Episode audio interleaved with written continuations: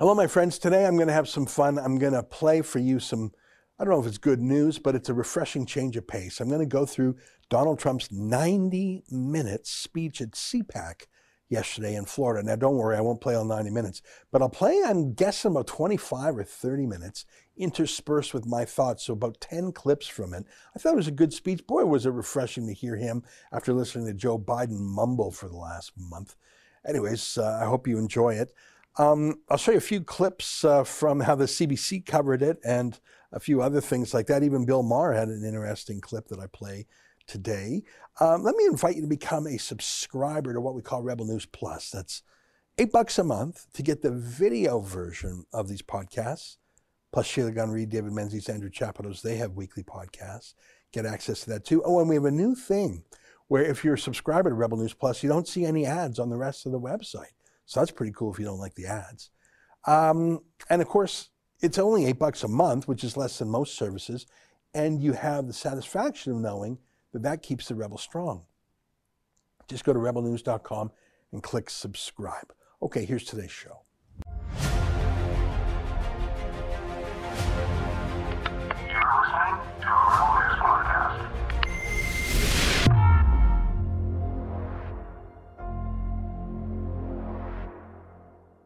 Tonight, Donald Trump returns with a powerful speech to an adoring crowd. I'll show you clips from it because the CBC won't. It's March 1st, and this is the Ezra Levant Show. Why should others go to jail Why? when you're the biggest carbon consumer I know? There's 8,500 customers here, and you won't give them an answer. The only thing I have to say to the government about why I publish it is because it's my bloody right to do so. Donald Trump has been pretty low key since the inauguration of Joe Biden. I don't know who missed him more, his fans or his haters. The question I keep asking myself is while Biden is obviously legally the president, who's actually making the decisions? Because it's not this guy. Uh, I think he was getting on a plane. He told me last, he came in to see me last event. And representatives, uh, Shirley Jackson Lee, Al Green, Sylvia Garcia, Lizzie Pinelli, uh, uh, excuse me, Pinell, and uh, what am I doing here? I'm going to lose track here. And uh, uh, Mayor Turner, Judge Hidalgo, uh, thank you all for welcoming us. And it's sure not this guy who needs his wife to accompany him into policy interviews for when he forgets the answer. Mr. President, in the five weeks you've been in office, you have been taking many actions to revert uh, Trump administration's anti-immigration policy. But today, the Washington Post reports that your administration has plans to open tents at Del Rio, a, a, town close to the border. Can you confirm that? Right now, there's thousands of unaccompanied children coming across the border. In Texas, they opened up one one that was a former uh, one used in the in the administration, the last administration. Our hope and expectation is that won't stay open very long. That we'll be able to provide for every kid who comes across the border safely to be housed in a facility that's licensed. And this administration is doing it in a humane way. And that's really important. I mean, we want to make sure that these children are safe, that they get mental health services, they get physical health services, they get education. Wow. Yeah, Trump's a bit different, isn't he? Like Stephen Harper, he was the master of every file, and he could speak at great length on subjects and loved doing so. His campaign style speeches were always hugely popular, filling stadiums and perfect for the internet age. Biden campaigned in bizarre COVID circles. I don't think he ever had more than a few dozen people show up. No need. The courts changed the rules for voting just months before Election Day, allowing voting by mail. That changing of the rules was enough to beat Trump's enthusiasm advantage. Anyways, Trump has pretty much been quiet the past five weeks, but then yesterday he went to the annual CPAC conservative convention being held in Florida this year, as opposed to Washington, D.C., where it normally is. All the conservative stars were there including my favorites. Here's a quick clip of Kristi Noem. Now, Dr. Fauci, he told me that on my worst day, I'd have 10,000 patients in the hospital. On our worst day, we had a little over 600. I don't, I don't know if you agree with me, but Dr. Fauci is wrong a lot.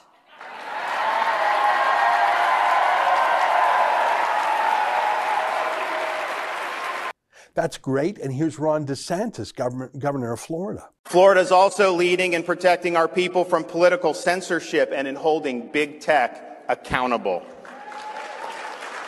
When our legislature convenes next month, it will pass and I will sign the most ambitious reforms yet proposed for, for combating political censorship and deplatforming, for preventing big tech from interfering in our elections, and for safeguarding the privacy of your personal data.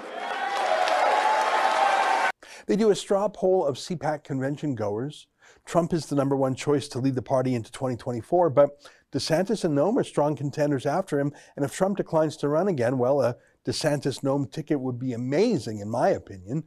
Trump is almost 75 years old. He'll be 78 in the next election campaign for president. He's pretty fit and vigorous for a 78 year old. That's for sure. Like me, he could probably lose 50 pounds. But I don't know if he's going to run. He didn't answer that in his speech yesterday, though he did tease a bit. Actually, as you know, they just lost the White House, but it's one of those things.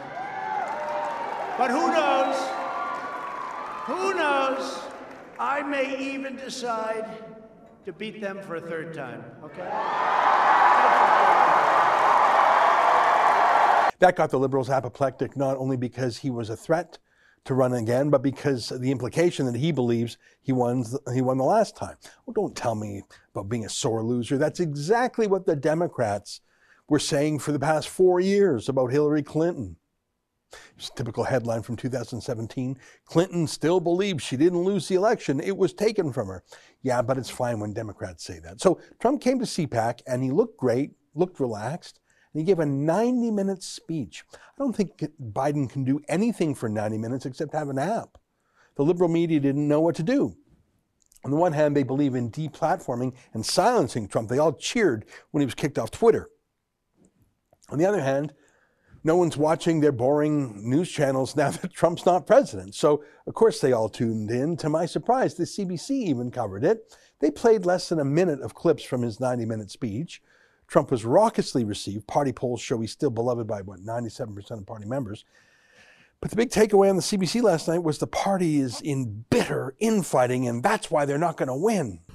Well, it's going to make it harder for Republicans to come together and unite. Trump wants to establish that he is the future of the party, whether he's really up for running again in 2024 or not. And as long as Republicans are fighting amongst themselves, it takes energy and time away from their ability to take on their political opponents. And Ian, internal fights are almost always worse than attacks from the outside. Yeah, I just don't think that's true. But the CBC isn't really allowed to say anything critical of Justin Trudeau. So they have to create the simulation of them being skeptics and critics by, you know, holding the former leader of another country to account. Even that hard left wing bitter analysis was the most popular thing on the CBC's website yesterday. What, what you thought it would be some story about how Canadian maple syrup is inherently racist because it's cultural appropriation of Aboriginal customs, and so it's bigoted. Now, even the CBC's own viewers wanted to hear from Trump, and that made CBC reporters really mad. Here's Alexander Panetta of the CBC, who blocked me on Twitter as soon as I made fun of him. he said, and we're back to this guy getting more clicks than all of the dozen stories placed higher on the website including life saving information and accountability stories on Canadian politics. Yeah, life saving information, that's my favorite part.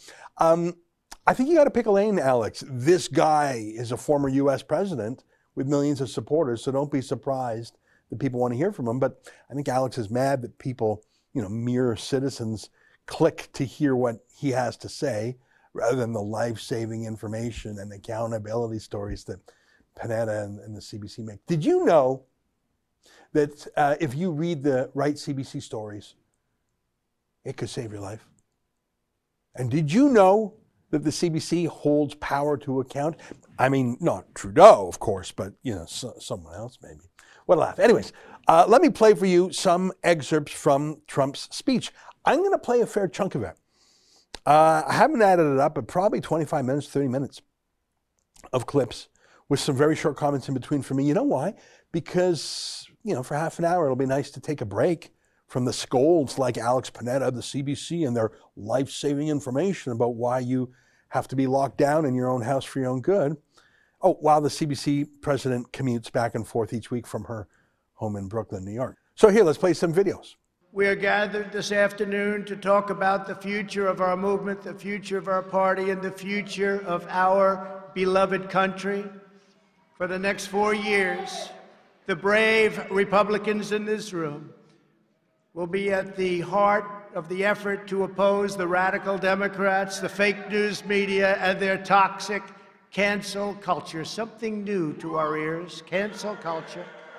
And I want you to know that I'm going to continue to fight right by your side. We will do what we've done right from the beginning, which is to win. We're not starting new parties.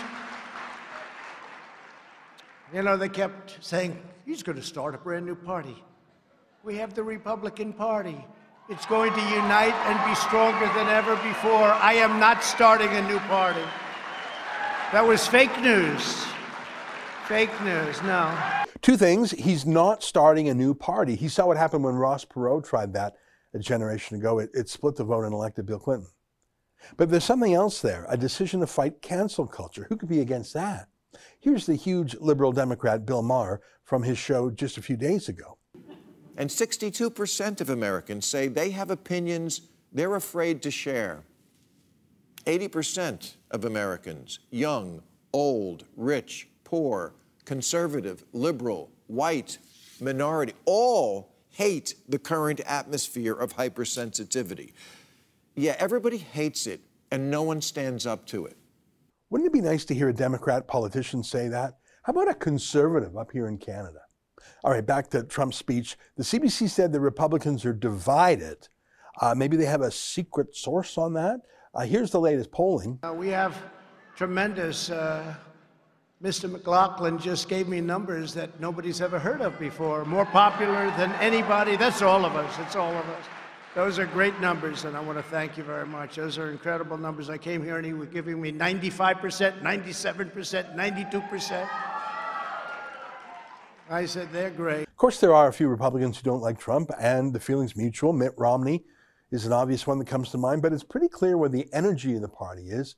And the CBC, surprisingly, doesn't quite have its finger on the pulse of that. But back to the speech. And we will fight the onslaught of radicalism, socialism, and indeed it all leads to communism once and for all. That's what it leads to. You'll be hearing more and more about that as we go along, but that's what it leads to. You know that.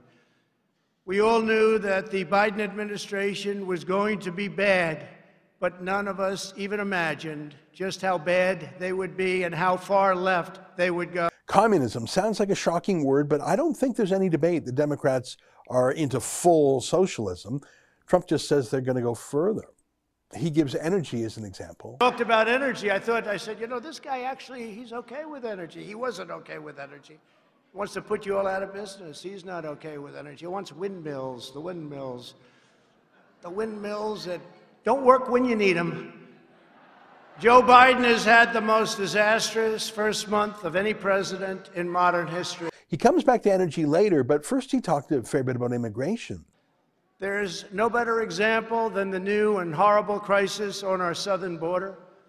We did such a good job. It was all worked. Nobody's ever seen anything like we did, and now he wants it all to go to hell. When I left office just six weeks ago, we had created the most secure border in U.S. history.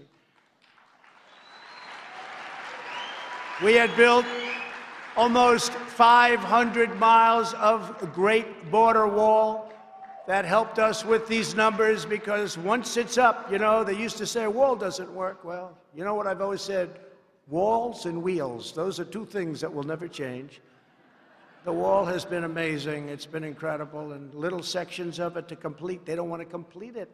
They don't want to complete little sections in certain little areas. Administration, only a few weeks to turn this unprecedented accomplishment into a self inflicted humanitarian and national security disaster.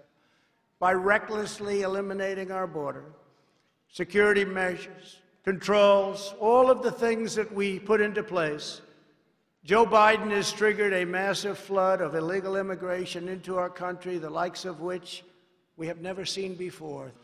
Perhaps worst of all, Joe Biden's decision to cancel border security has single handedly launched a youth migrant crisis that is enriching child smugglers, vicious criminal cartels, and some of the most evil people on the planet. You know, during the Trump years, Democrats had these passionate photo ops at detention centers where illegal migrants were held, including kids. It was kids in cages, the media said, even though those actual facilities were built during the Obama Biden years. Well, those cages are still there. Um, they haven't quite shut down everything yet, but now the media is in love with those cages. Look how proud Jeff Bezos' Washington Post is. First migrant facility for children opens under Biden. He's such a giver, isn't he? Okay, more Trump. There's no masks. There's no double masks. That was a new one that came out two weeks ago. First, Fauci said, you don't need masks, no masks, no good, no, no. Then all of a sudden he wanted, now he wants double masks. That was a strong theme in the convention, how the public health experts really had no clue. Here's some more.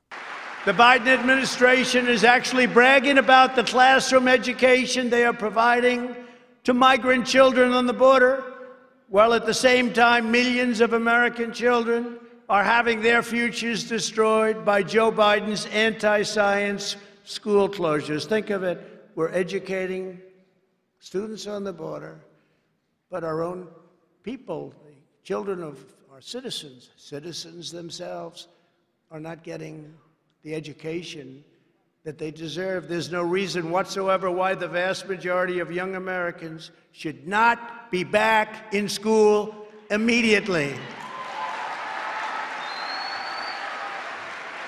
The only reason that most parents do not have that choice is because Joe Biden sold out America's children to the teachers' unions.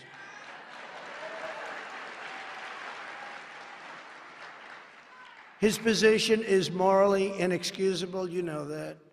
Joe Biden has shamefully betrayed America's youth, and he is cruelly keeping our children locked in their homes. No reason for it whatsoever. They want to get out. They're cheating the next generation of Americans out of the future that they deserve, and they do deserve this future. They're going to grow up and they're going to have a scar. It's a scandal of the highest order and one of the most craven acts by any president in our lifetimes. It's the teachers' union, it's the votes, and it shouldn't happen. And I have nobody has more respect for teachers than I do. And I'll bet you a lot of the people within that union, they agree with everything I'm saying. Even the New York Times is calling out the Democrats. The mental and physical health of these young people is reaching a breaking point. Tragically, suicide attempts have skyrocketed, and student depression is now commonplace and at levels that we've never seen before. Why can't we have a political leader who even asks those questions? Okay, back to energy. You must come back into the Paris Accord. I said, Tell me why. Give me one good reason. First of all, China doesn't kick in for 10 years. Russia goes by an old standard, which was not a clean standard, and other countries, but we get hit right from the beginning. Would have cost us hundreds of thousands and millions of jobs. It was a disaster. But they go back into this. He canceled the Keystone XL pipeline, destroying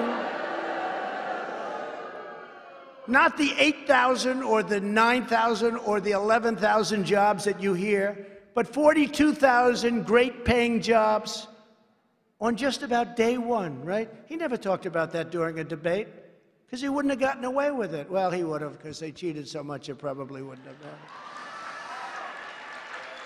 No, but that was not a topic of conversation, remember? Fracking, you can frack. Oh, we love fracking. During the primary, no fracking. As soon as he got through that, he said, No, of course, everybody can frack. No fracking.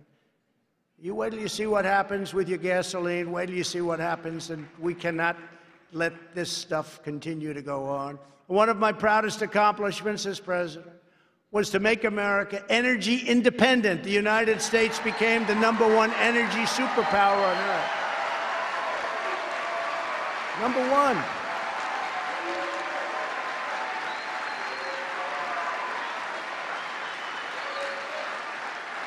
Became number one. Bigger than Saudi Arabia, bigger than Russia by a lot. We left them all in the dust. They were. Yeah, here in Canada, Erin O'Toole brags about his plans to make Canada carbon net zero. That's not possible, of course. It's not possible with 1% a year immigration growth either. Uh, it's not possible in the second largest country where we have to travel, in a cold country where we need heat in the winter. Erin O'Toole doesn't want to be Trumpy. That's fine. You don't need Trump's personal style. But how about some of his policies? And how about just 1% of his courage? Here's Trump on unreliable green energy. It's such an impor- it's such an expensive form of energy. It's so bad for the environment. It kills the birds, it destroys the landscapes. And remember, these are structural columns with fans on them. They wear out, and when they wear out all over the country, you see them. Nobody takes them down. They're rotting, they're rusting. How this is environmentally good for our country, and it costs many, many times more than natural gas, which is clean. It costs many more and can fuel our great factories. Wind can't do that. And, and uh, solar, I love solar, but it doesn't have the capacity to do what we have to do to make America great again. Sorry, it just doesn't have it.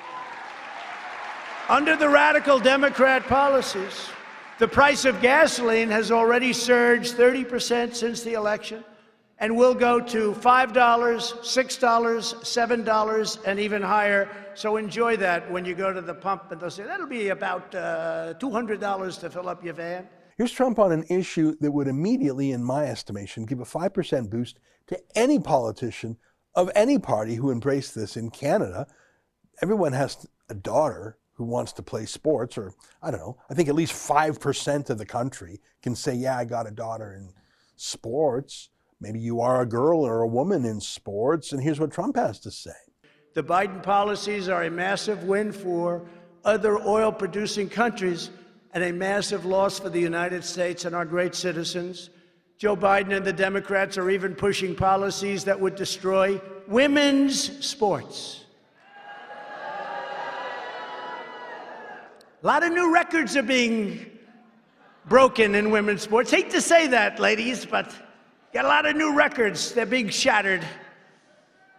You know, for years, the weightlifting, every ounce is like a big deal for many years. All of a sudden, somebody comes along and beats it by a hundred pounds. Boom, boom.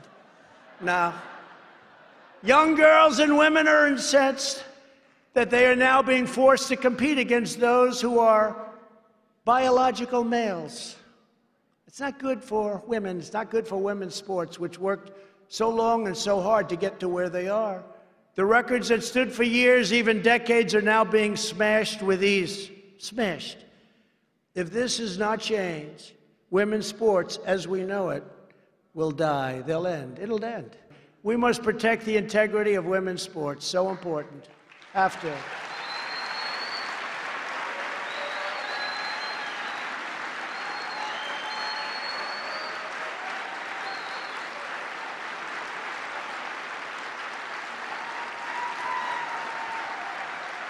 And I don't even know. Is that controversial? You know, somebody said, well, that's going to be very controversial. I said, that's okay. You haven't heard anything yet. I like this next part. If you look at Venezuela, you look at some of these countries, that's why some of our biggest supporters are from South America, Latin America, because they've seen what goes on with all of this cancel culture and you can't speak and let's cut them off and let's not give them words. The mission of our movement and of the Republican Party must be to create a future of good jobs, strong families, safe communities, a vibrant culture, and a great nation for all Americans, and that's what we're creating.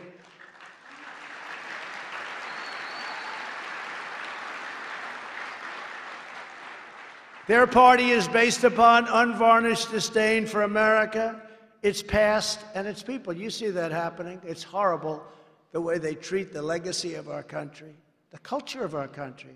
Our party is based on love for America and the belief that this is an exceptional nation blessed by God.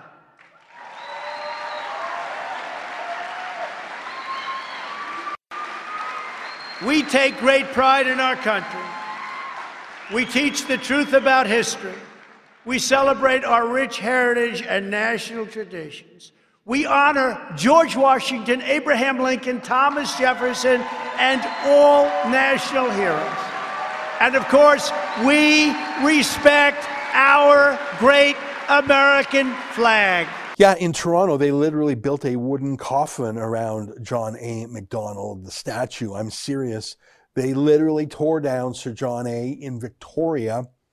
Where are our politicians? They're too timid. They're too afraid of being called racist by people who are often explicitly racist themselves.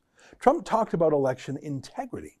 Another one of the most urgent issues facing the Republican Party is that of ensuring fair, honest, and secure elections.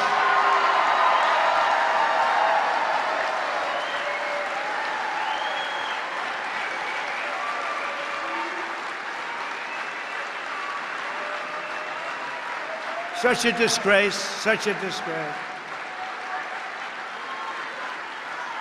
Such a disgrace. We must pass comprehensive election reforms, and we must do it now. The Democrats use the China virus as an excuse to change all of the election rules without the approval of their state legislatures, making it therefore illegal. It had a massive impact on the election.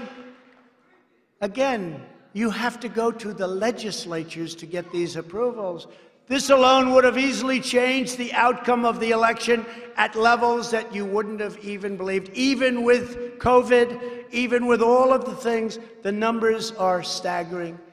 We can never let this or other abuses of the 2020 election be repeated or happen again. Can never let that happen again. You see what's going on. We've been set back so greatly with other countries and with the world. We need election integrity and election reform immediately. Republicans should be the party of honest elections that can give everyone confidence in the future of our country. Without honest elections, who has confidence? Who has confidence? This issue is being studied and examined but the reality is, you cannot have a situation where ballots are indiscriminately pouring in from all over the country. Tens of millions of ballots. Where are they coming from? They're coming all over the place.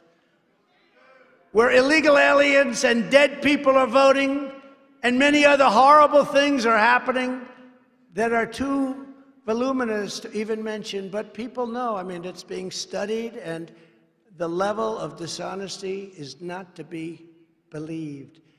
We have a very sick and corrupt electoral process that must be fixed immediately. This election was rigged, and the Supreme Court and other courts didn't want to do anything about it. By the way, if you think that's just a U.S. issue, may I direct you to today's issue of blacklocks.ca that reports a liberal dominated committee in Parliament is calling for voting by cell phone in Canada. I'm not even kidding. Just vote on your phone. Like that won't be hacked and rigged. Maybe Huawei will get the contract. Speaking of which, here's Trump on big tech. The time has come to break up big tech monopolies and restore fair competition.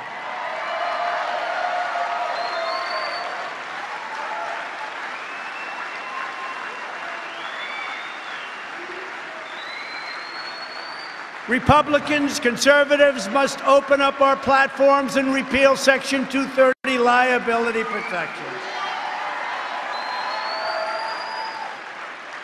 And if the federal government refuses to act, then every state in the union where we have the votes, which is a lot of them, big tech giants like Twitter, Google, and Facebook, should be punished with major sanctions whenever they silence conservative voices.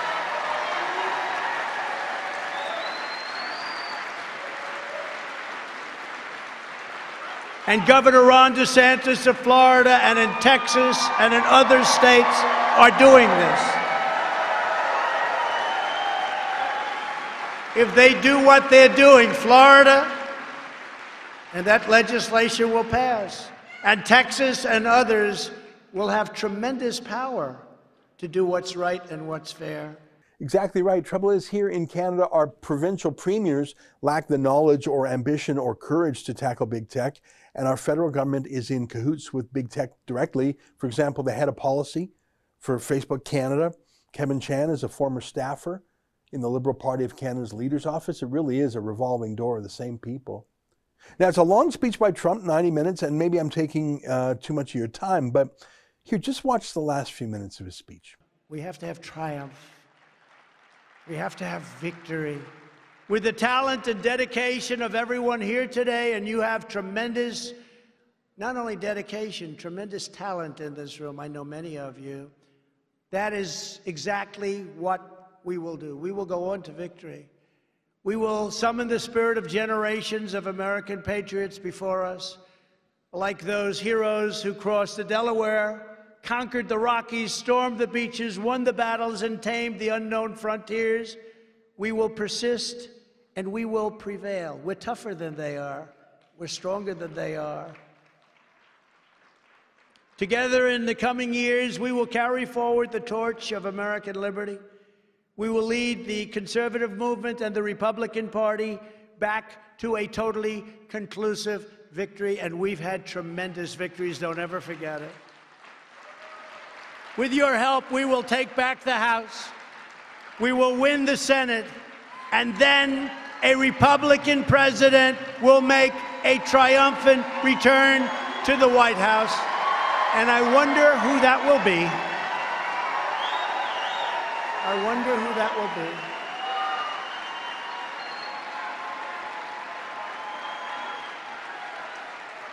Who, who, who will that be? I wonder.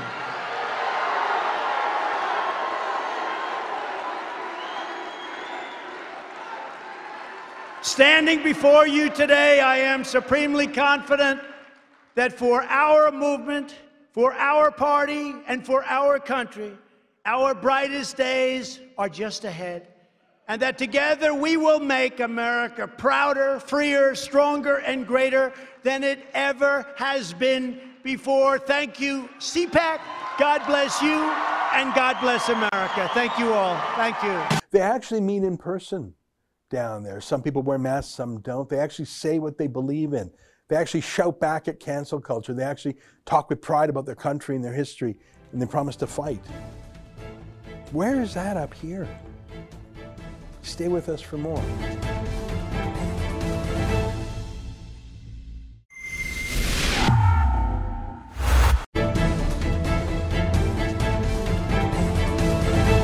Welcome back. Well, I keep looking at all these stories by so called fact checkers in the media calling other journalists fake news. They're really not fact checkers. They're really not journalists either. They're anti journalists. The job of a fact checker, especially at a CBC state broadcaster or another mainstream media outlet, is usually to discredit contrary narratives. As we've shown you before, during the pandemic, most CBC fact checks are simply trying to tamp out other points of view that ultimately turn out to be accurate. For example, the CBC again and again said it simply was misinformation and fake news that Justin Trudeau was setting up forced confinement centers at airports. In fact, as we now know, that is exactly what happened no one has bothered to fact check the fact checkers. Well, now that fact checking misinformation battle is going deep. As it turns out, Microsoft is part of a coalition that is trying to trace every word, every video on the internet to its original source. I learned about this in a terrifying article in Breitbart.com written by our friend Allum Bokhari. Let me read the headline to you. Microsoft and friends want to destroy online privacy. They're talking about a coalition called the Coalition for Content Provenance and Authenticity. C2PA is the name of it, and it would effectively end all internet privacy, or at least what little is left. Joining us now via Skype is Allum Bokhari, the author of this report. Allum, great to see you again. Just when you thought the news couldn't get any worse, can you tell us a little bit about what this Microsoft-led project would do? Did I accurate? I don't think I explained very well. What privacy would this eliminate? Hi, Ezra. Good to be on. And you know, you know, I don't say this lightly, but I genuinely think uh, this particular story, which uh, hasn't got much attention yet, is big tech's most brazen power grab yet. It goes beyond even, you know, banning the president as they did last uh, last month. This is enormous uh, because what they what the, the goal of this organization seems to be, as you said, they want to track every piece of content, ev- everything that's created and goes onto the internet. They want to know the authorship. They want to know the provenance. That's their stated goal. And when you look at the companies that are involved in this coalition, you have Microsoft, which runs Word, which runs Paint, which runs, uh, you know, they have their own video making software as well. You've got Adobe also, uh, you know, that if you make a PDF, it's, it's from Adobe. If you uh, use Photoshop, that's Adobe. Uh, Premiere Pro, the number one uh, video creating software, that's Adobe too. Uh, there's also a company that's developed technology that traces photos from the moment you capture them on uh, on smartphones. So when you take all these uh, groups together, you, it's it's and you know if you have, you have all those companies working together to trace the origin of content, it's impossible to to uh, imagine how privacy and online anonymity can survive. But that's not the worst thing about it. That's it would be bad enough if just those companies were involved, but uh, also involved is Intel. Intel is the market-leading manufacturer of of central processing units, CPUs, microchips. Uh, the CPU sees everything that you do on your computer. It processes all information, whether the computer is online or offline. Uh, if if Intel is going to be involved in this uh, initiative and they're going to use CPUs to track uh, the provenance of content, there's nowhere left to hide. Hmm. Now they haven't stated up front that they're going to do that, but that seems to be the uh, the goal here. They said they want they want, want to establish provenance. They want to establish authorship. And if Intel you know, isn't going to do that, if they aren't going to use their CPUs CPUs to do that, why are they part of this coalition? Yeah, very interesting. Uh, I mean, Microsoft controls so many things. If I'm not mistaken, um, Outlook, which is a, a, a, major email provider, I think they even own Skype, if I'm not mistaken. So they do own Skype. So many different things, and I know, for example, I've used a lot of these programs. Many people have. You're talking about some of the most popular programs around. We edit our videos using Adobe Premiere, if I'm not mistaken. Um, I know that when you create a Word document, if you click on Properties, I think it's called, it says the name of the person and whatnot. But you can make a document private. You can hide that. In Adobe, you can do you can redact that, because people know there are some times when you want privacy. Who you don't want the name of every single person who touched the document on it. That's a valuable thing and it's there there's very good reasons for that. It sounds like all of that will be wiped out and i can't think of a good rationale for that other than ending any anonymity for political reasons and you quote from the predecessor group this group is called the Coalition for Content Provenance and Authenticity. You mentioned they had a precursor group called Project Origin. And what scares me, Allum, is that the Canadian Broadcasting Corporation, Trudeau's state broadcaster, was part of it. I'm just going to read the mission statement, and I'd love for you to, to give me your thoughts on this. Misinformation, and, and I'm quoting from your article misinformation is a growing threat to the integrity of the information ecosystem. This is Project Origin's mission statement. Having a provable source of origin for media and knowing that it has not been tampered with en route will help to maintain confidence in news from trusted providers. And that's why I started by talking about CBC. They've been trying to smear any political dissidents as misinformation. Turns out they were misinformation. The fact that a state broadcaster is involved in hunting down who wrote what and who changed what, that gives me the willies, Allum. Yeah, and it wasn't at all surprising to, to, to, me to see how many media organizations are involved in this, because this is sort of like the end game of censorship. If you can trace all content online, you can then assign it different levels of importance. You can prioritize certain types of content in your algorithms based on where it comes from. And it's a lot easier to do that if there are signals attached to every document and every video and everything that's created on your computer uh, that anyone can read once it hits the internet. So it's uh, it's an abs- it's an absolutely essential thing if you want to censor information, if you want to prioritize the content of mainstream media outlets, which is of course what media has been pushing for for the past four years.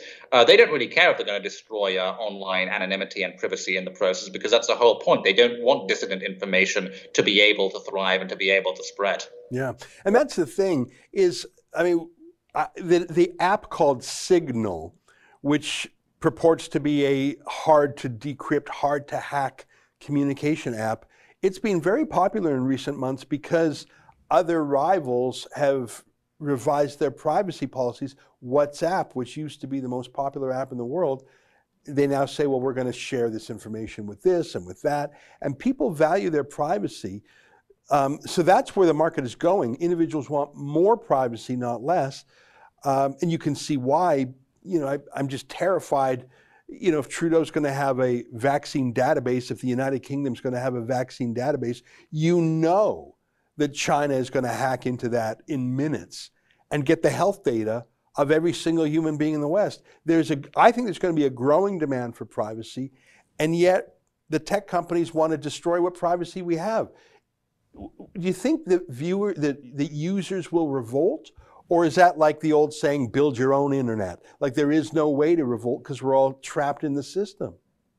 Well, I have to emphasize uh, this this again. I mean, you know, we all know that the tech companies, Facebook and Google, they uh, they their business model is based on violations of privacy. It's based on scooping up mass quantities of user data and knowing everything about you.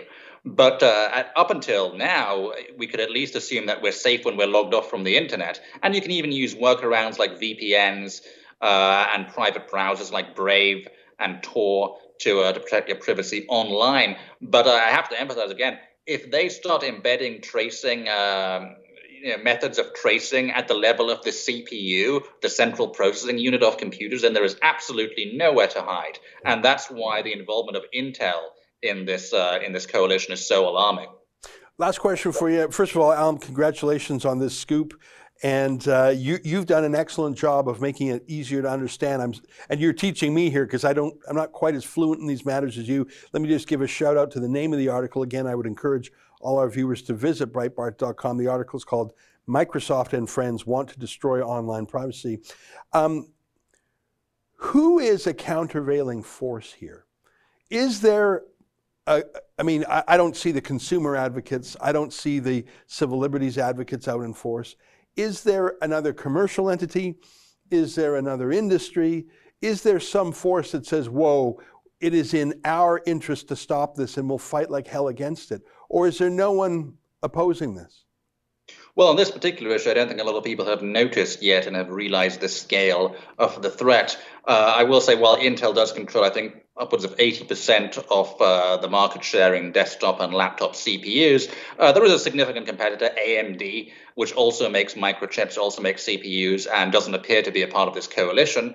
Uh, so that's good to see. Uh, another thing I'll say is that you know Intel hasn't said that this is this is exactly what they're going to do. Uh, that they're you know, they're actually going to start tracing people via CPUs. But uh, I don't I don't see why they'd be involved in this coalition if that wasn't their goal. Uh, so that we, we have to watch and see how it develops, uh, see what the goal here is exactly. But right now, it looks very, very worrying. Yeah, well, that's for sure. Well, I'm so glad you're on watch. We need more people keeping an eye on these things. You're one of the best at it. Allum, always a pleasure to have your time. Thanks for making the time for us and sharing your expertise. Thanks, Ezra. All right, there you have it. Allum Bokhari, Chief Tech Correspondent at Breitbart.com. He's on the case. I'm glad he is. Stay with us. More ahead.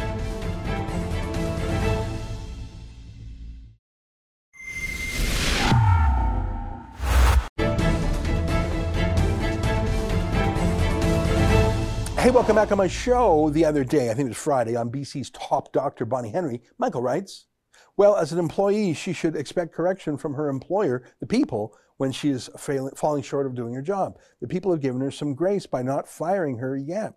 Yeah, listen, if you're making public decisions, you should allow for public criticism, even offensive criticism. I don't think she said anything offensive happened. They were protesting outside her office even if they were rude, um, sorry, you're wrecking lives and deciding things that no parliament, uh, or elected officer has ever done before, you're going to get some feedback. And if you don't like it, how about stop acting like a dictator? Let someone else take that job or maybe abandon the job. We're through the emergency, it's over.